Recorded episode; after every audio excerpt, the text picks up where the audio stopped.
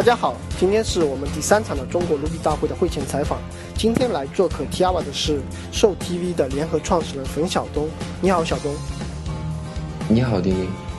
丁。大家对 Show TV 可能不太熟悉啊。然后这是一个视频直播的网站或者说软件。然后晓东本人在多媒体技术方面有非常丰富的一个经验，比如 UC 浏览器、猎豹浏览器、新浪微博和新浪视频，他们用的播放器技术都是由晓东开发的。要不晓东你先来给大家做一个简单的自我介绍吧。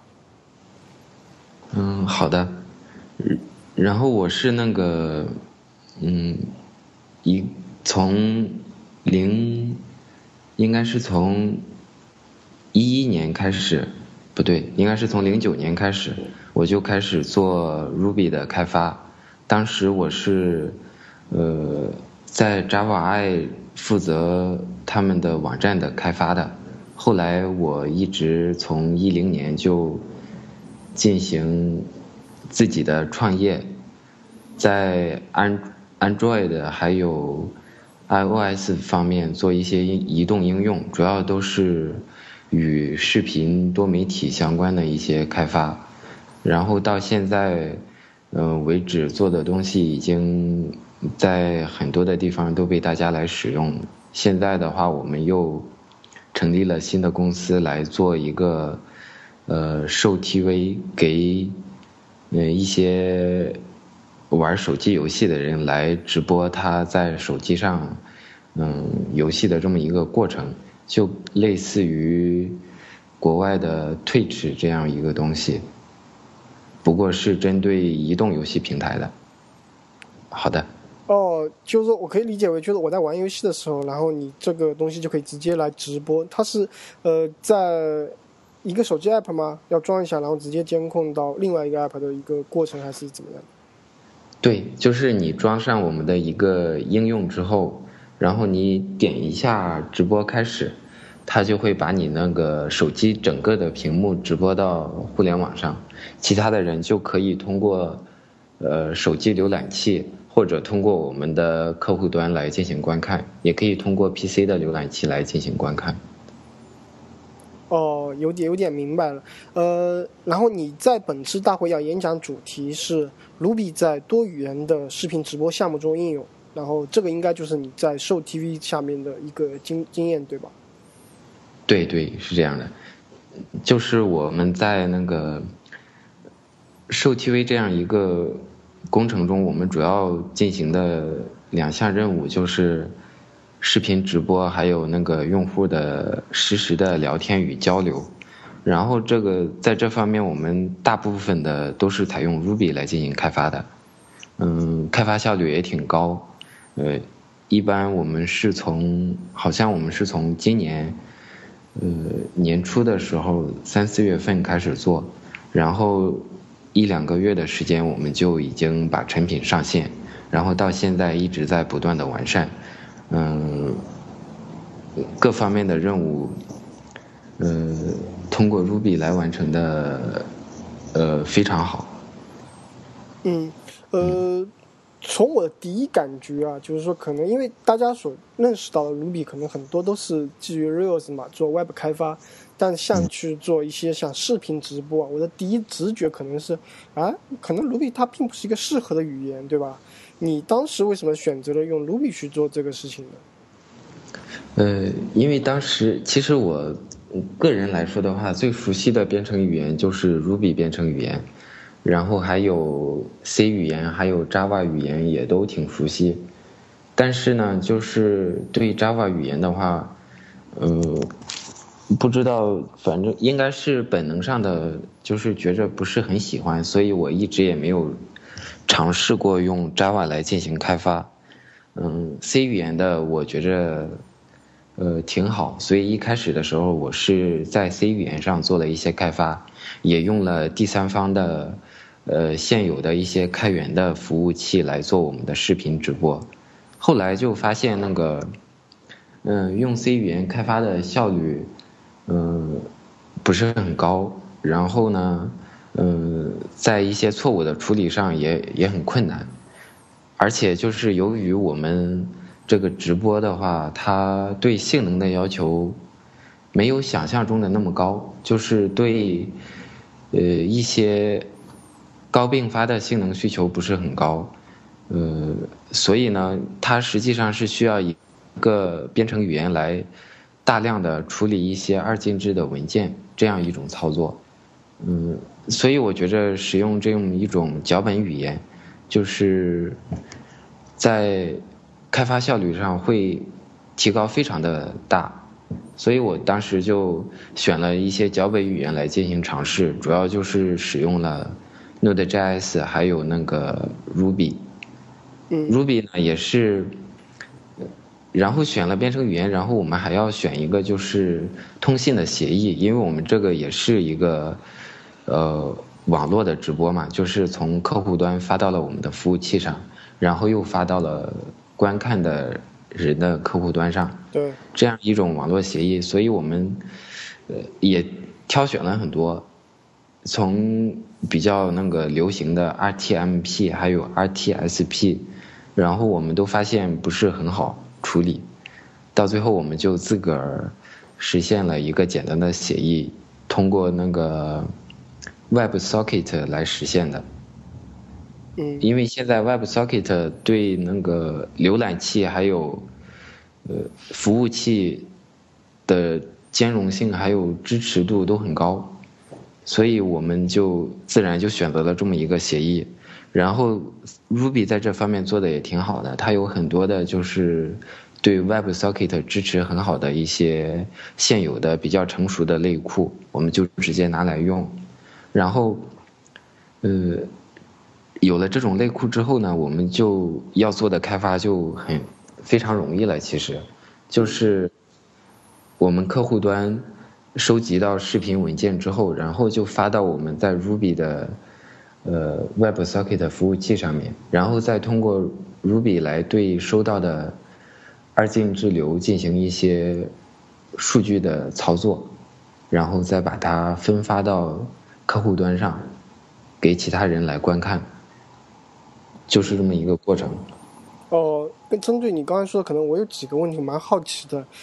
第一个问题是你刚才提到说视频直播是一个并发性并不是那么高的一个应用，但这个其实蛮反我直觉的，所以你能解释一下吗？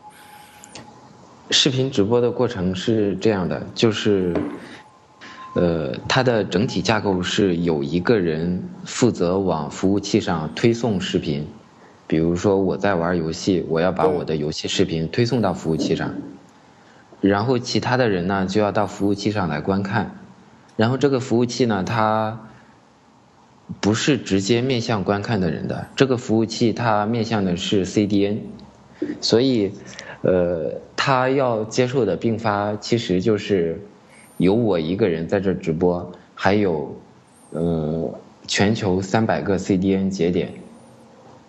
然后呢这300个 CDN 节点就可以服务全球几百万人同时观看。他们这些人呢都是访问的 CDN 节点， CDN 节点呢在访问我的服务器，所以它的并发不是很高。然后这是观看的并发不高，然后我往上推流的这个并发也不是很高。一般来说就是一台服务器它的带宽是有限的，就是一般来说 1G 的带宽就是很高的一个带宽了，像在国内买的话是很贵的，所以像这样一个带宽的话，要推送一个清晰的视频一般需要2兆的这么一个码流，然后要把这个推送在这个 1G 的带宽上，最多就有500个人可以往上推流，所以它这样一个服务器它的并发就不是很高，因为它的带宽就限制你的并发达不到那么高，所以它在编程语言啊、系统操作系统啊、硬件的性能上要求就不用很高，因为你的带宽达不到要求，所以它的需求就不是很高。所以我们这种直播的部署结构就是我们有非常非常多的服务器，每一台服务器呢就服务那么几个人。OK， 对，所以其实可以有2点，我感觉挺不知道我说的对不对。第一点是因为就是说，对你服务器来说，因为你这边主要服务端是用来接受那个用户在玩游戏的时候比如说他给的那个上传，但是因为带宽有限嘛，所以说你这个时候每台服务器它并发数不会太高，这是第一点。嗯，然后第二点是因为对于那些来看直播的这部分流量和这部分负载其实更多是被 CDN 所taking care 了，然后你自己的那个在自己的服务端反而不需要去关心这部分的一个负载，所以这两部分导致就是说其实它的性能上面要求上并不像你一开始想象那么多，是不是？我有没有理解对？对，非常对。OK， 所以从这点上来说，就是你为什么一开始可能你用 C 去开发，但你发现，因为应用效率要求并不那么高，但是 C 的那个开发效率又比较低下，所以选择了使用脚本语言。是的，是的，是这样。嗯，那你刚才提到一个很有意思的，就是说你在脚本语言是你用了 Ruby 和 Node.js。那我不太确定，就是说目前这两个你在用哪一个，以及你能给我们一些对比吗？嗯，首先我是用 Ruby 来写了一个服务器，当时我是用的一个服务器软件叫 Golias， 就是Golias， 对，是用的这个，它的性能还是很不错的，后来我发现那个Node.js 我也可以写一写，所以我也进行了一次尝试，我就写了一个服务器。嗯，当时的代码都很少，每一个服务器的代码基本都只有几百行，就可以完成我们的视频直播、CDN 的分发，就是各方面的任务基本就都可以完成了。代码非常少，相对于 C 语言的来说，要完成的效率都很高。然后呢？我就进行了一些对比，发现，Node.js 和 Ruby 他们的在执行的性能上就是没有很大的差别，就是没有说是像 Node.js 它有对高并发的支持，还有一些因为它是经过谷歌的 V8 来进行编译的。执行效率很高，这些其实都没有很好的得到体现。我觉得这里很大一部分程度上其实是因为你用的是 Golang， 和 Golang 跟 Node 一样，它都是 non-blocking 的一个server web server。对，因为这个事情它是这样的，就是因为这种 non-blocking 的，它更多的是为了完成对高并发的支持。对，但是我们这种应用场景，其实，对这种频繁的，就是因为我们这都是长链接，不是那个像普通的 HTTP 请求，它是非常多的，一秒钟有可能有几万次请求的这样，不是这样，我们是，同时有100个人在这里直播，这100个人。同时都在连接我们的服务器，所以我们这种应用场景其实对这种non-blocking 的需求就不是很高，它的提升的性能也就不像普通的 HTTP 链接那样，更明显。对，所以就是来说的话，Node.js 它本身。经过大家普遍给出的测试结果，就是它比 Golang 等等的这些，它的效率是要高很多的。就是可以看大家的评测，我自己就是也在这方面，就是按照我们的应用场景做的测试的话，就是它的性能就没有很明显的提高，而且就是。像 Ruby 的语言习惯来说的话，它并不像那个 Node.js 的写法，更多的就是太多的方法的回调，而且Node.js 没有很统一的，就是这叫什么？它的错误处理啦，还有一些。调试方面就不像 Ruby 更方便， Ruby 已经发展了非常多年，然后各方面的工具都比较成熟，到现在也已经有好多稳定的版本，然后社区的支持也更多，所以我在找资源的时候就会发现 Ruby 的资源更容易找到，然后 Node.js 的一般你也可以找到，但是它都是比较新的，都是刚发布0.0几的这样一个版本，所以在使用的时候问题就会特别多，总是找到一个软件来完成这个任务之后，发现使用一段时间之后它会带来一个问题，然后就要去修改，就导致我决定就是再继续用 Ruby 来进行开发，是这样的。所以说其实第三方库的稳定性和可用性对你来说其实影响蛮大的，在选择之后倒不是说 Ruby 本身和 Node.js 在性能上面到底会有多大的区别。对，因为他们在性能上按照我们的应用场景来说的话是没有太大差别的。所以从性能上来说不是很大的一个要求的话，可能我不太确定有没有用过 Go 啊。也有使用，就是最近正在测试中。发现它确实是更容易发现错误，它因为它是一种静态的语言，相对来说，对，你需要来编译，所以它在这方面就是错误上处理上会更轻松，所以我最近发现它其实也挺好，但是限于我们团队就是对这种语言熟悉程度不是很高，我们还是更愿意使用自己熟悉的来进行开发，因为我们觉着就是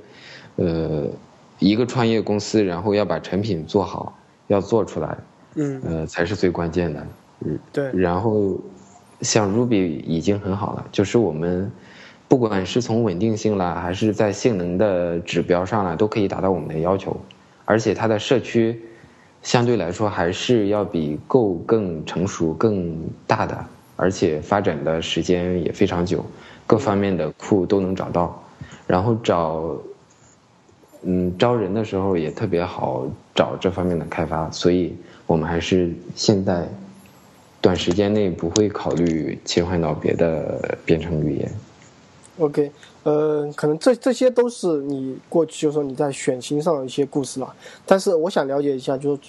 这些应该你因为你我估计你在大会上也分享内容，应该是更多是用 Ruby 来去做这个事情，会有哪些实际上的挑战和一些经验？所以你能稍微给我们介绍一下，大概会分享哪些内容吗？主要是分享一下 Ruby。在这个直播服务器的开发中，它可能会处理一些我们平时不曾处理过的一些任务，比如说对二进制流的一些处理。平时我们最多是拿它来处理文本，现在呢我们是处理二进制的文件，对。然后呢，还要来处理跟底层的 C 语言的一些交互，因为我们是需要那个处理视频文件的。 Ruby 在视频文件的处理上它是没有专有的库来处理这种视频文件的解析的，